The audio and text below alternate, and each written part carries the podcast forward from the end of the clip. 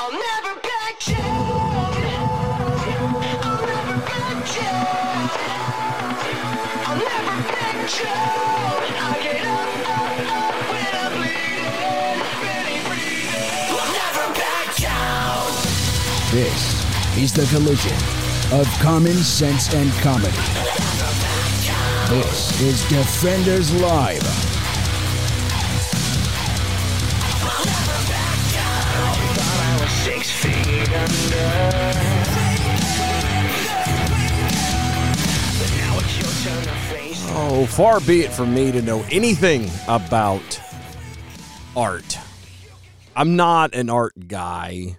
Um, I'm not very good at like I can barely draw stick figures. If that gives you any indication of of uh my understanding, alleged understanding and perception of art.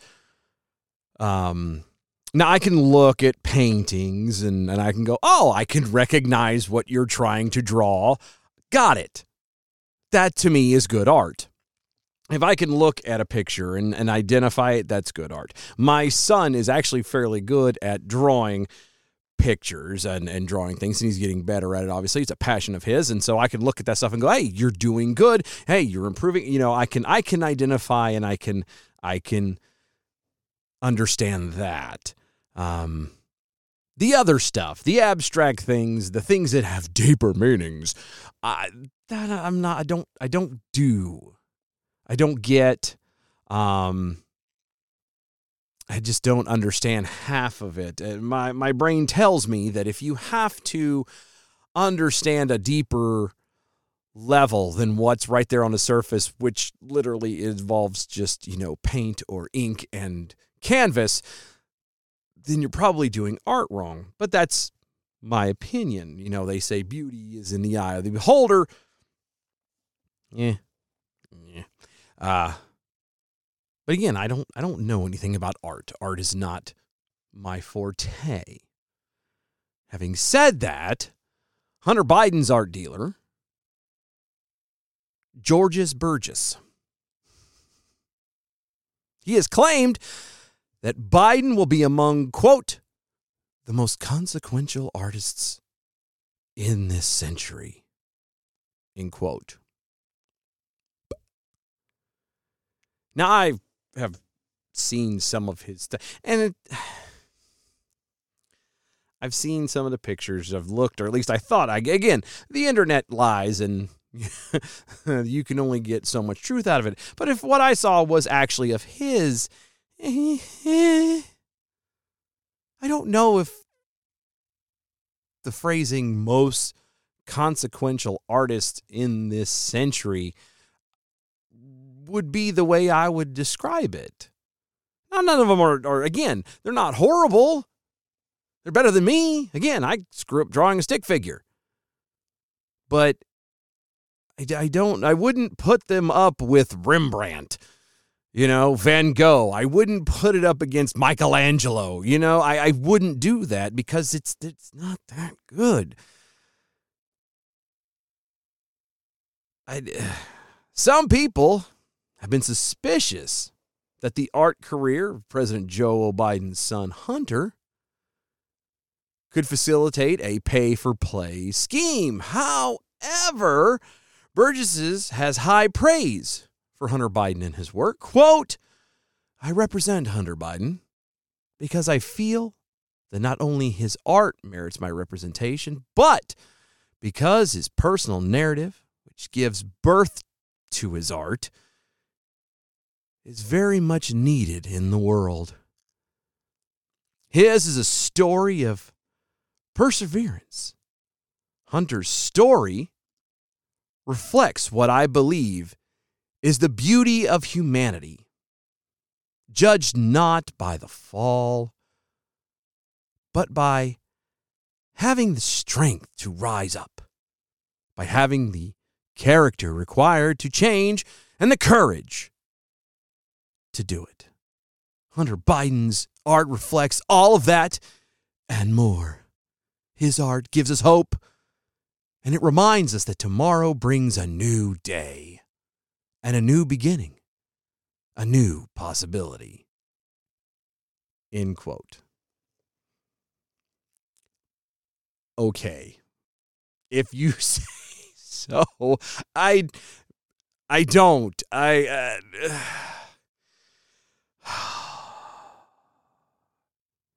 I've never understood why people gush over other people. I I don't. I not like that. Now it is it is his art dealer. This is Hunter Biden's art dealer. This is the guy who's supposed to turn around and help push Hunter's work. So he's going to exaggerate. He's going to embellish. He's going to play and and over the top just to kind of obviously get it out the door. You know, for people like myself who don't know anything, it's a way to try and convince us that this is going to be fantastic. This is going to be an heirloom. If you purchase this, you will pass it down from generation to generation, and one day it will be as the Mona Lisa sitting in the Louvre. I, I don't think so. I don't think so.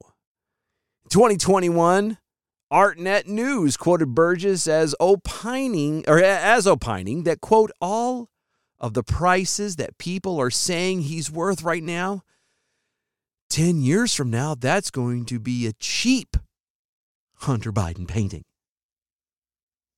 Cheap one. If I remember correctly, I don't have it in front of me, but I believe some of his crap was going for about 10 or 12 50,000 or whatever. I mean, it was it was insane. And they, again, they weren't that great. I uh, I don't I don't yeah. I don't think it was all that. I don't think it was that fancy. But apparently people do, and especially the guy who's being paid to push his stuff. Cuz you know he's getting a chunk of that, by the way. So of course he's going to turn around and, and I'm pretty sure the I mean the guy probably thinks he's got a, a good gig.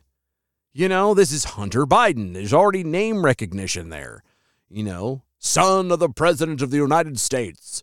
That's got I mean it's it, there's a lot of it that pretty much sells itself. I mean, I'm not going to lie. I would not for what the prices they're asking, might I add, but I would I would buy a Hunter painting just for the sake of holding on to it. That's history that's something that you can use as as an anchor point as a fixed point in time that you can tell your children and grandchildren. And it's nothing big it's nothing huge it's not like having you know a brick from the building of the world trade centers or anything like that.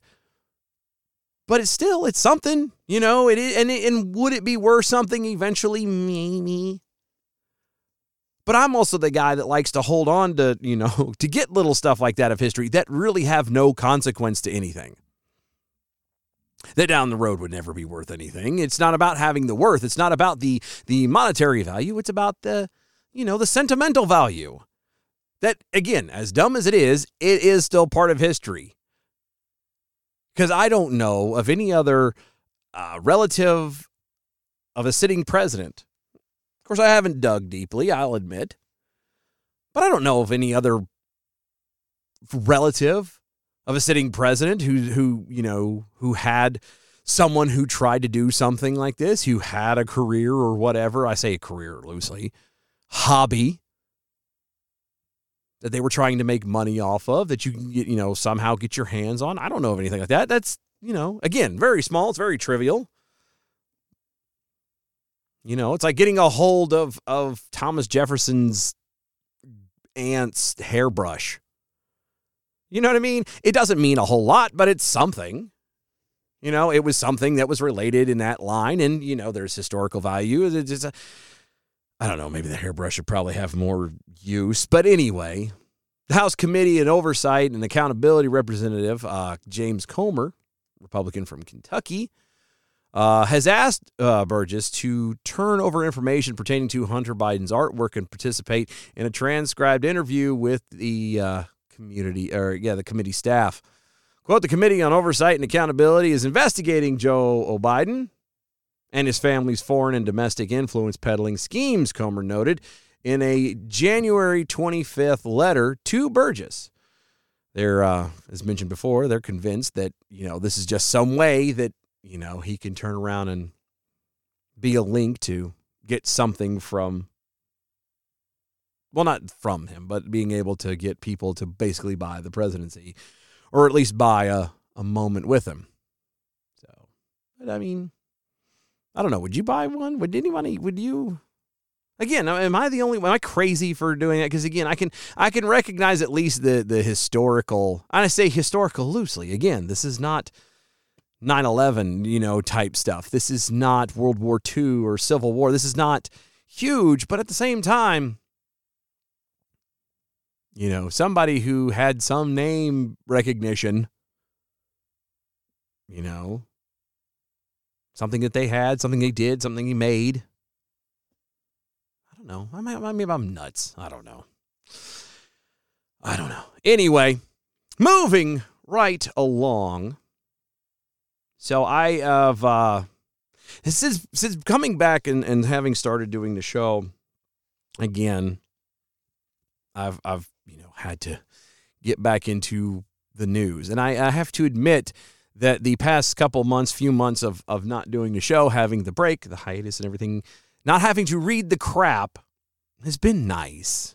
Mentally it has been nice. Uh a little bit of a reprieve, being able to get away from the crap. Anything bad is outside there, and my world consists of wherever I'm at. You know, if I'm in a place and nothing bad is happening, that's my world. Nothing bad is happening. But having to start doing this, I get to read and watch the news, and it's painful. But anyway,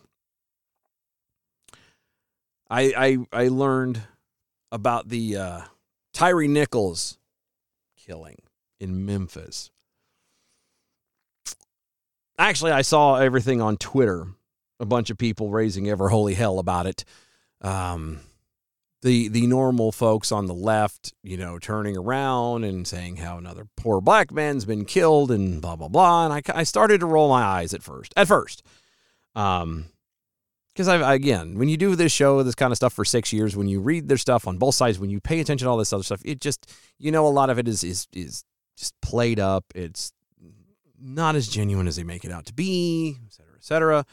But I was like, I don't know anything about this, and so I I started doing a little bit of research and a little bit of looking into it. I watched actually the uh, the camera, the released footage uh, from the pole camera, whatever street camera they had uh, right there at the corner of everything. I didn't watch any of the body camera stuff um, because I didn't feel like it needed to. The the video that I saw was up on the corner. It was for 30 freaking minutes, or over 30 minutes long. So I'm pretty sure that there's nothing else on the body cam that I that I'm going to get out of it, nothing extra. There was enough that I saw that it was not it, it, it doesn't matter it doesn't matter why Mr. Nichols was pulled. It doesn't matter why, what the situation was. It doesn't matter what the officers say. There was nothing about what happened to him based off of that video that should have happened to him. Nothing. I, I have an understanding or a belief system that as a police officer, you have two options. Every single situation you walk into, every altercation, every time you come in contact with trying to uphold the law and maintain peace as your sworn oath dictates, you have two paths of achieving an end goal of, of ending the situation, no matter what it is. You have two. The first one is to subdue. Subdue, restrain, basically implies you catch him, handcuff him, get him into the car or her into the car. Boom. Problem resolved. That ends your extent as a police officer. Or, and this is the least uh, the, the least favorite of anybody's, uh, is you kill the person. Now, I'm not saying to murder, but I'm implying the situation of, you know, if if the person cannot be restrained if they're causing these problems, if they're being a danger to themselves and to others. If the situation is uh, as a last resort, if that's what has to happen, then that's what has to happen. But that is of the two options you have as a police officer. That is it. Your main and primary goal is to subdue and negate the situation, end it, shut it down.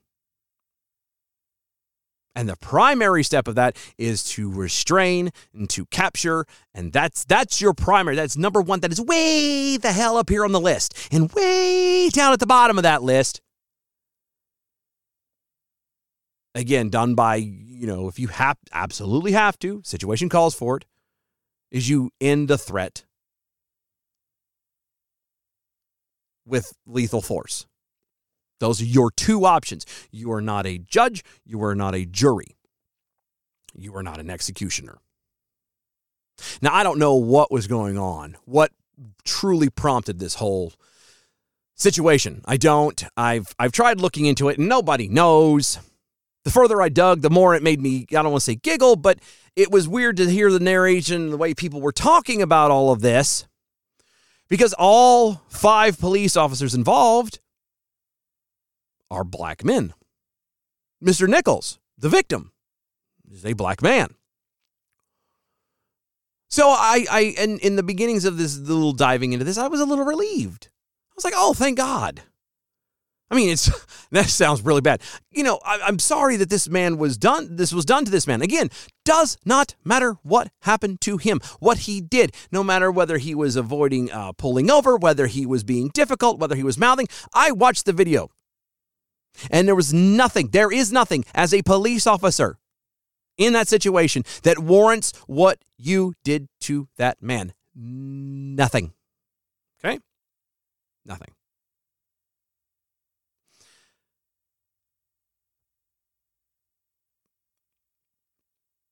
But I, I, I was a little thankful because I was like, oh, good, we can't, there's, there's no, you can't play the race card. You can't sit here and say, oh, look, a gang of white cops hunted down this black man.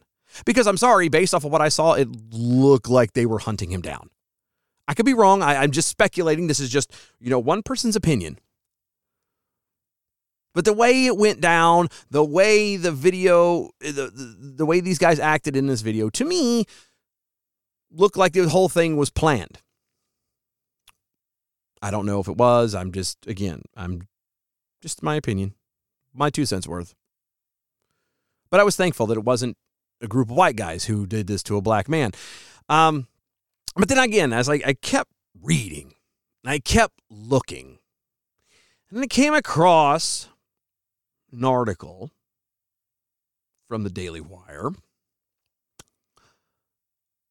Uh, Representative Mondaire Jones, Democrat from New York, slammed online late this week after a tweet that he that suggested that the five black police officers who were accused of being involved in the murder of Tyre Nichols were motivated by anti blackness. Anti blackness. His tweet says, quote, if you think the Memphis police officers had to be white in order to exhibit anti-blackness, you need to take that AP African American Studies course Ron DeSantis just banned. End quote.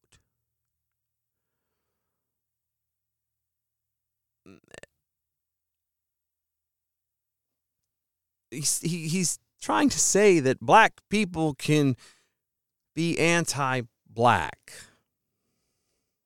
Now he can get slammed for this. People lost their minds up one side and down another, talking junk about him. Mostly, I'll be honest with you, I think a lot of it was because of the fact that he uh, uh, uh brought up DeSantis and you know, po- you know, all these politicians want to talk junk about each other, and any dig they think they can get, they're going to. But he got slammed for this. He, they, people talk straight junk about this. Well, and scrolling a little bit further, another Jones, a Van Jones. Remember him? Left wing CNN commentator, Van Jones. Yeah.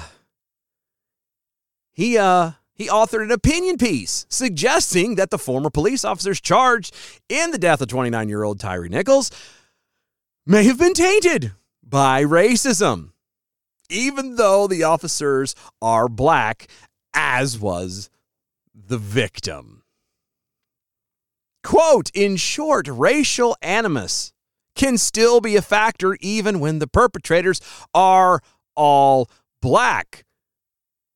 At the end of the day, it is the race of the victim who is brutalized, not the race of the violent cop, that is most relevant in determining whether racial bias is a factor in police violence. End quote.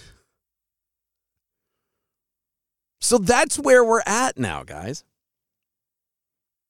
That's where we're at. We're at a spot, we're at a position in this country, in society, where it has nothing to do. I remember, I remember in reading and, and seeing things eh, from history that it was it was about the race of the person who was committing the crime. And I say history referring to hell 5 years ago. 10 years ago. You remember how the, all those years ago, uh, all 10 ago, how long ago? Do you remember how old you were that day back then? Do you remember what you were doing? I know it was a long time. But that's how it was. It was it, because a, a, a white person did this, it was automatically a hate crime. Remember all that? It was always a hate crime. This is their answer now to justify just lack of respect for a human life. Period. At, at its base, at its core, at the root. That's what this is. A lack of respect for human life. You see that everywhere. You see it everywhere in everything that we do. You look at abortion. They're getting ready to pass laws, and I, I breezed through it earlier, and I'm upset that I'm mad, I'm mad at myself now for not having saved it to pull it up because I didn't think it needed to be mentioned. But I think it's Wisconsin or Michigan or some one of those cold states up there is getting ready to pass a law to allow abortion up to birth. You have no problems killing unborn and even now soon to be born children, murdering them in utero. No big deal. Ah, we have no respect for human life, period. And in they can't they can't just admit that it, it's not race. That is not a hate crime. They have to be able to maintain that story. So in order to do that they just have to say well sure it was black cops who did this to a black man but uh but you know the black cops were uh they were they were uh tainted. You know they they were become uh corrupted they they developed these anti-black uh, uh, uh, uh, biases, whatever the hell all that means. I, Van Jones doesn't stop there. Continuing on, quote, one of the sad facts about anti black racism is that black people ourselves are not immune to its pernicious, pernicious effects. Society's message that black people are inferior, unworthy, and dangerous is pervasive. Over many decades, numerous experiments have shown that these ideas can infiltrate black minds as well as whites. Self hatred is a real thing. That's why a black store owner might regard customers of the same race with suspicion while treating white patrons with deference. Black people can harbor anti black sentiments and can act on those feelings in harmful ways. End quote. No, Van Jones. No, no. That's not it. The black store owner does not treat and regard black customers with suspicion just because he has developed some kind of racism towards his own kind and self hatred. No, no, it's because he's seen how those patrons have acted, the respect that they have for themselves and that they have for other people. That's what it is. It is a lack of respect for people, period. That's what needs to come back in this country, or we're all doomed, period.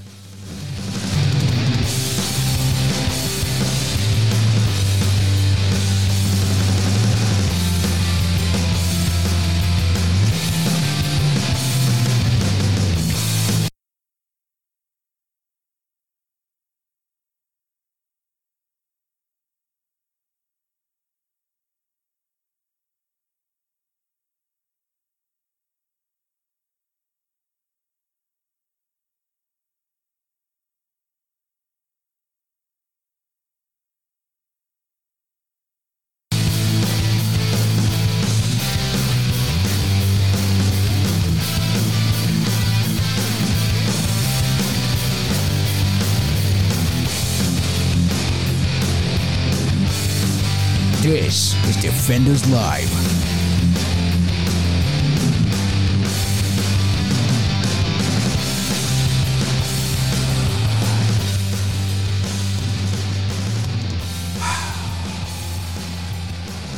I need to calm down a little bit.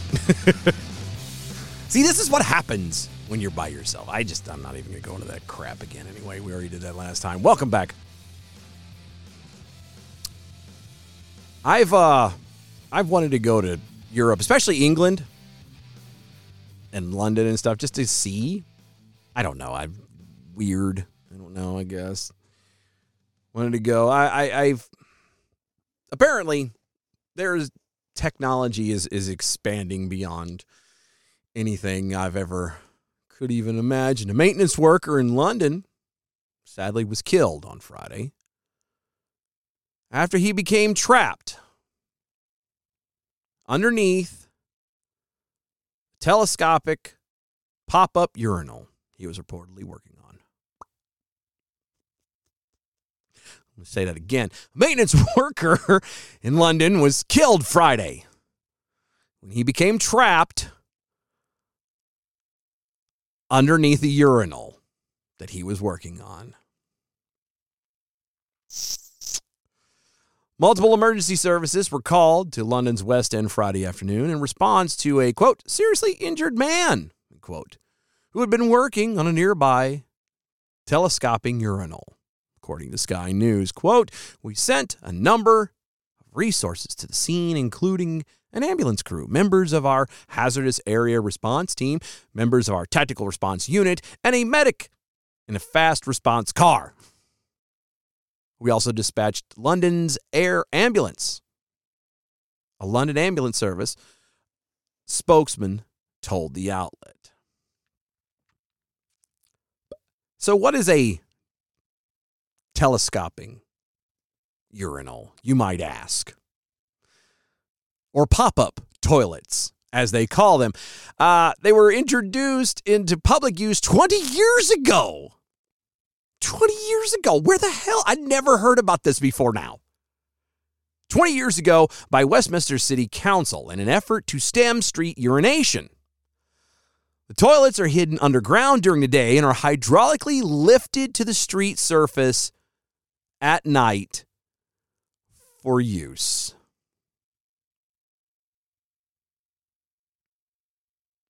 We got rid of payphones. Payphones! Because everyone has a cell phone. Carry your phone around your pocket. What do you need a payphone for? Okay. That makes sense.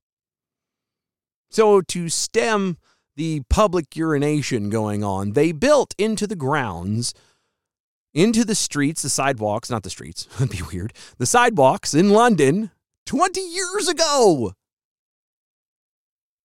Pop up Porta Johns. See, I think this is fantastic. This, to me, would be awesome at like a concert, wouldn't it? I mean, am I just crazy? Because you go to these events and you see, like in America, we have these ugly blue porta johns, these these these blue or orange or gray things that are plastic that blow over all the time, that are nasty, and you can't really flush them and you can't do anything. London's got like this. This this is. I like this. I like this. I wonder what it looks like though. I I to be fair to. Damn it! To be To be fair. to be, yeah, I'm not doing the whole thing. To be fair, I have not looked at this. I might have to Google this for a second because I wonder, like, what would be the point? Like, how would this work? Is it like a like the old phone booths used to be? I mean, I'm assuming it doesn't have, you know, windows or whatever. But I wonder, like, you know, what does it look like? Come on, Go- effing Google. Anyway, I just I poor guy died by being squished under it. Like how of all the ways to go, that one sucks. That just I don't know. Urinal. Let's see. I want images. Let's see what this looks like. Because I'm I'm curious. Ooh. okay. So I'm looking at this. And it's not just urinals, it looks like. They have them set up. Well, it is. It's for male and female. Um, it's literally this giant metal cylinder. It looks like how would I describe this? It to me, and I lied. It kind of is out in the middle of the road. It's weird. Um, but it it looking at this picture, it does look like a. It could have been an old. It's cylinder. It's cylindrical. I think is the proper word to say it. Um, it looks like it could have been a a phone booth. You could turn it into a phone booth. I think. But there's no back door. There's no door for it. So it's it's imagine a cylinder. I'm assuming based off of this picture, it's cut into three ways. Um, three little sections are kind of cut out of it, so different people can use it at one time. Um, but it, there's no door, so you literally and it says it's for men and women. There's some of them for men and women. So I'm I'm guessing that you know you just walk up to it, and drop trowel, and go. I uh, I don't know. It looks pretty uh, interesting, that's for sure. And uh, yeah, here's another picture of one in in in at night. It looks at a distance. If it wasn't for the little toilet urinal thing, it, it's got a light on top. It looks like an old phone. It looks like a phone booth. It's really weird. Huh. See, that's slick. Anyway, feel bad for the guy dying and all. That's a sad way to go, but huh. If that's if that's the that wow, that's sad. really sad. Anyway. So um the Alzheimer's Association has a new partner. This is from the Washington Free Beacon. This kind of make your butt booger a little bit. Quote, this is from the article, quote, selling assisted suicide to, quote, historically marginalized communities, end quote, is a difficult business because it tends to kill prospective clients and smacks of eugenics. See what they did there? Assisted suicide, kill it. Anyway, uh, compassion and Choices, the nation's largest and most active assisted suicide lobbying group, has found a new way to remedy this. It has enlisted the help and the data of a trusted brand, the Alzheimer's Association. While the Alzheimer's Association spends considerable resources to overcome what it describes as a stigma of Alzheimer's and dementia, the CEO of Compassion and Choices, Kim Callinan, and yes, it's Callinan, had to slow it down for a minute, has described dementia as a quote, fate worse than death, end quote. Compassion and Choices was known as the Hemlock Society until the group's support for fellow member Jack Kevorkian and his increasing number of so called mercy killings tainted the brand. While Hemlock Society celebrated Kevorkian's actions, the Alzheimer's Association issued a statement in, uh, in opposition, noting that, quote, we must affirm the right to dignity and life for every Alzheimer patient and cannot condone suicide, end quote. George Soros, whose mother was a member of the Hemlock Society, shocker, poured millions into the assisted suicide movement through his Open Society Foundation, in part to help the Hemlock Society rebrand itself as Compassion and Choices. Once at loggerheads, Compassion and Choices, and the Alzheimer's Association announced last December that together They will focus on a shared effort to improve, quote, end of life care, end quote, for people with dementia in the, quote, Black, Latino, Asian, American, uh, Native Hawaiian, Pacific Islander, and the LGBTQ communities, according to a press release. Why is it that anything now having to do even with death we're calling healthcare? Is it just me? Because to have an improve end of life care to me doesn't mean you kill them. It doesn't. I, I don't know how you get away with that. I don't know how you think that's okay, but no. Care does not mean kill. I, I, I don't know how I'm the only person to know this. Even the dictionary. Let's see. Definition of care the provision of what is necessary for the health, welfare, maintenance, and protection of someone or something. That's care. That n- assisted suicide does not equal health, welfare, maintenance, and protection at all. So, how you can sit there and combine the two and think it's a great idea and nobody should notice this is beyond me. Together, the organizations will create national webinar and uh, webinars, excuse me, host conferences and local events, share data, quote unquote, and more. Oh, good. Good. They'll good.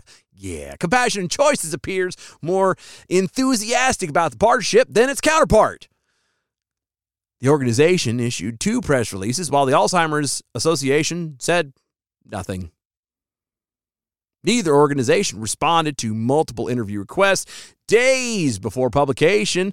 Uh, in a phone call with director of diversity, equity, and inclusion engagement, the Alzheimer's Association agreed to send in comments to the Washington Free Beacon about key questions raised uh, for this report.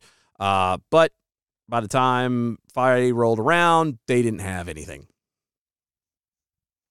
Now, critics are raising concerns about the Alzheimer's Association's new partnership, which, contrary to its own policy to share, quote, partnership information with all its constituents, end quote, remains undisclosed on its own website. I mean, I don't know how you, as a, as a, a, a an association, can honestly and and and with a straight face broadcast to everyone that, oh, yeah, we've teamed up, we've sided up with this group over here. And what they do is they're literally diametrically opposed to everything that we do. We want to keep these people alive. We want to take care of them. We want to give them the best type of life possible as they draw near to the end. This other group over here, however, doesn't want to do that. But you know what? We're going to work together and I don't know, something good may happen. That's about all you can do. Compassion and Choices isn't an end of life care organization, but is an assisted suicide lobbying group, although its website describes the practice as, quote, medical aid in dying, end quote. I love how we just try to change verbiage around and it makes things different. It's always bugged me. I've I've been I've stupid as this sounds, I've been in arguments and just heavy heated discussions or whatever with people, and you get the whole or now let's take it a step further. Let's go even simpler. Every man, especially, I think shares this understanding of, of this frustration. When you're having a discussion, an argument, heated discussion, uh, uh, whatever you want to call it, differencing of opinions, whatever, with your wife, with your spouse. And at some point, it always comes out, it, it, or at least almost always comes out, where you, the phrase goes, referring to her being mad. She says something to the effect of, I'm not mad, I'm irritated or I'm frustrated. I'm agitated. Something along those lines. And I can't be the only guy who sits there and goes, hmm, it's the same thing. Just because you call it a different word doesn't change your emotion. Now, I will grant you that people have come up with this stuff because there's this whole, well, it's all in a spectrum. You know, I, I'm not, to me, uh, the understanding of the word angry or mad, see, mad is not as bad as angry. You know, mad you're just is down here, but angry is up here, and you're you know you know there's a big space in between here.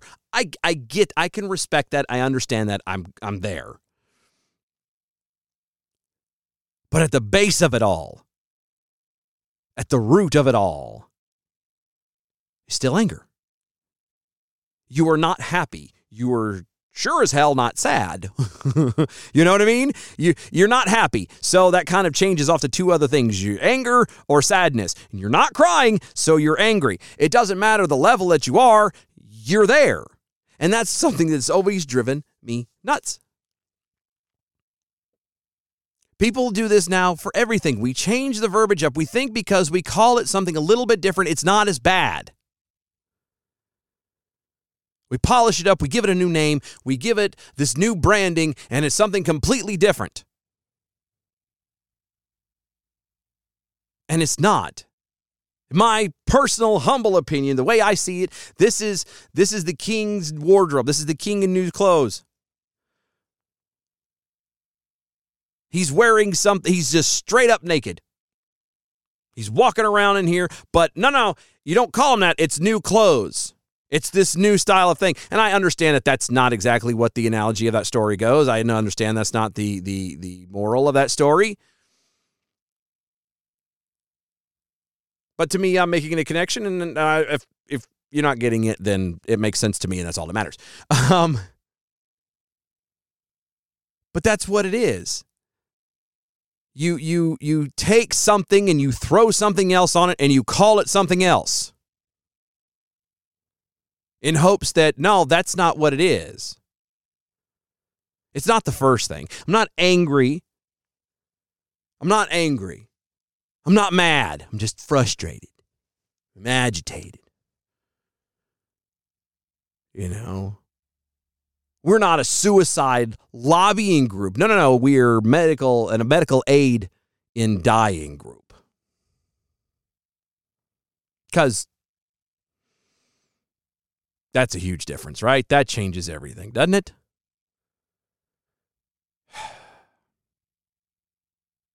This place has spent considerable effort to redefining the uh, what end of life care encompasses. In between 2017 and 2020, Compassion Choices spent over two million in lobbying for assisted suicide, despite its own admission that certain people who shouldn't qualify for assisted suicide in the United States have already qualified. Now that statement right there is fascinating. I can't, that, that just fascinates me.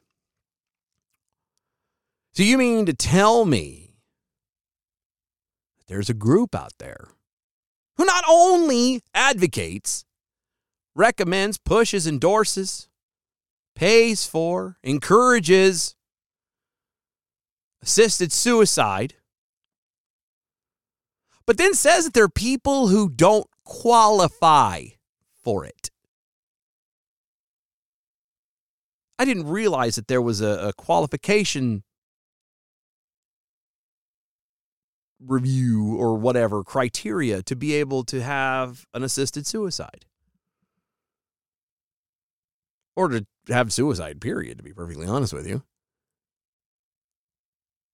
uh, this comp this this organization literally is it believes it to be god in my loose translation of it all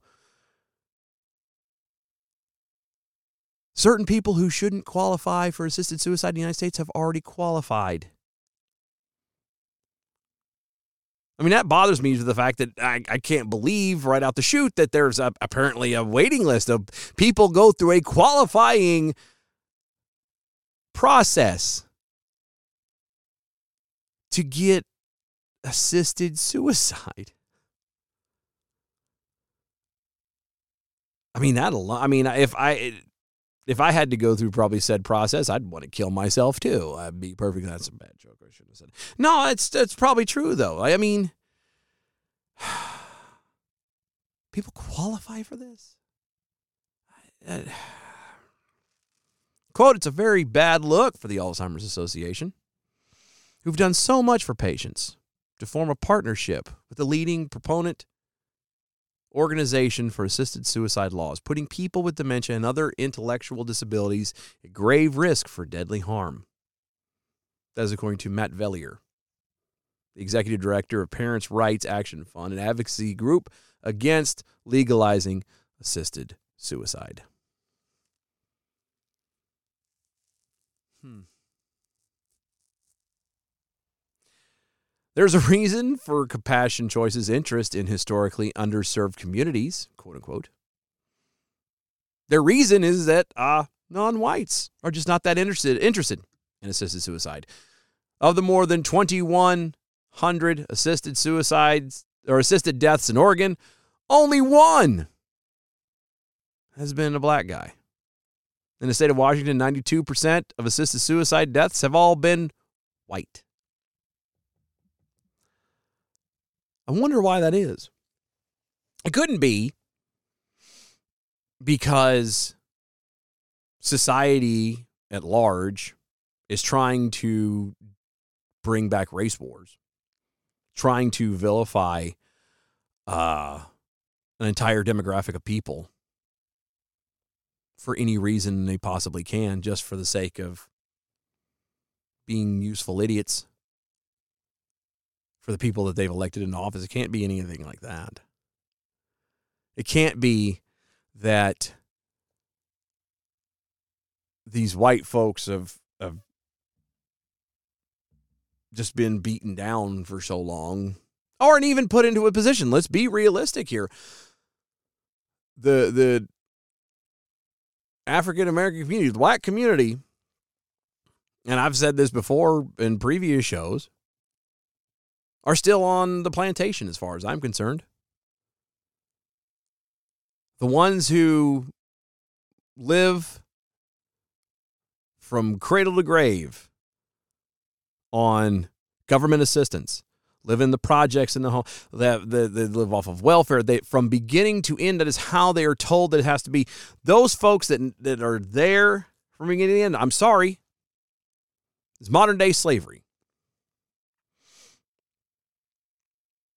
Every human being in America has the potential inside them to be anything that they want to be. The problem with it is is the black community especially is being told by elected officials and by people in their own community that they cannot go anywhere, they cannot do anything, they are marginalized, they are mistreated, they are picked on, they are the victims. And the few that do break away, the few that do decide, no, no, no, I'm not going to live like this. I'm going to make something better of myself. They come across the other side of that line. They break away from that situation and they come out and they go, holy crap. It is not near what I uh, like what it has been when I was told as a kid, as I came up, as I was growing up. This this is all drummed up. It's made to look like this. It's, it's to keep the thing, this narrative going.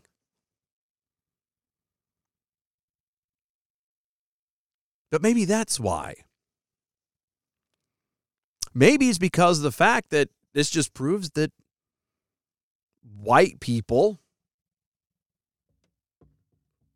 I probably wager progressive white people,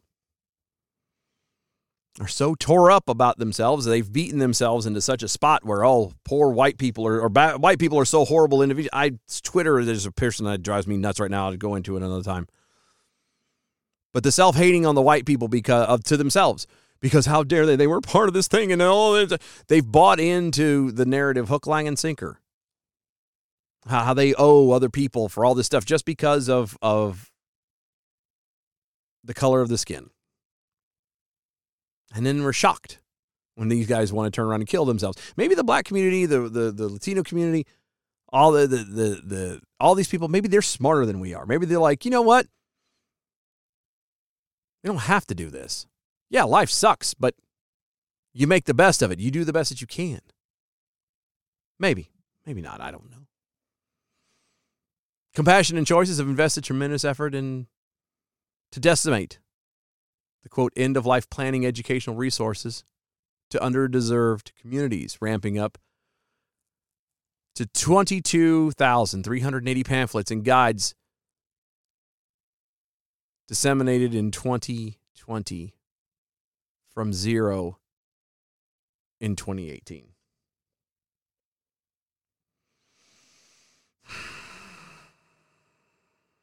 So there you go.